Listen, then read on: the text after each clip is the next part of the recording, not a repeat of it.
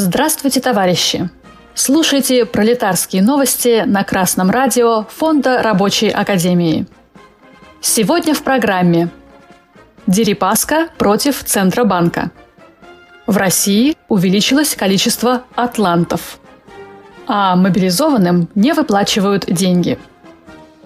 Российский миллиардер Дерипаска заявил, что финансовые институты должны работать на благо граждан, сообщает информационное агентство «Коммерсант». Он выступил против повышения ключевой ставки и призвал опираться на здравый экономический смысл. По его мнению, тяготами войны и бедностью населения должен заниматься Центробанк. По словам Дерипаски, действия финансовых институтов в условиях кризиса должны подчиняться налогоплательщикам. Правда, не уточнил, каким – также, по данным издания «Коммерсант», в России стало больше миллионеров и миллиардеров. В Свердловской области налогоплательщики отчитались перед государством.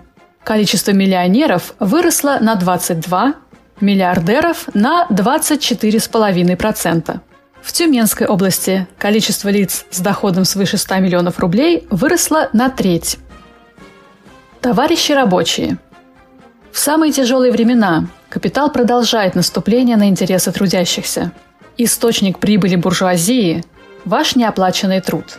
Эффективные собственники выжимают последние соки, продолжая обогащаться за ваш счет. Кризис – это время действий не только для работодателя, но и для работника. Чем организованнее рабочий класс, тем легче принести экономическую нестабильность населению. Наступлению капитала Усилению эксплуатации нужно противопоставить организованную коллективную силу. Объединяйтесь в профсоюзы. Боритесь за заключение прогрессивных коллективных договоров, за улучшение условий труда на своих предприятиях. Кризис не мешает рождению новых атлантов. Действующая политика Центробанка приводит к появлению новых суперуспешных собственников. Толстые кошельки становятся жирнее, а помогает ли это решению задач специальной военной операции? Портал e1.ru сообщает, мобилизованные из Свердловской области написали рапорты из-за отсутствия выплат. Жители Екатеринбурга, которых призвали по мобилизации и отправили в Тюмень, до сих пор не получили обещанное жалование.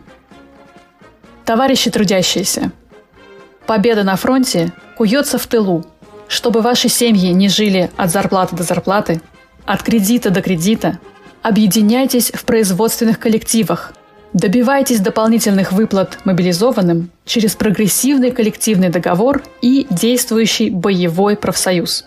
Вступайте в рабочую партию России.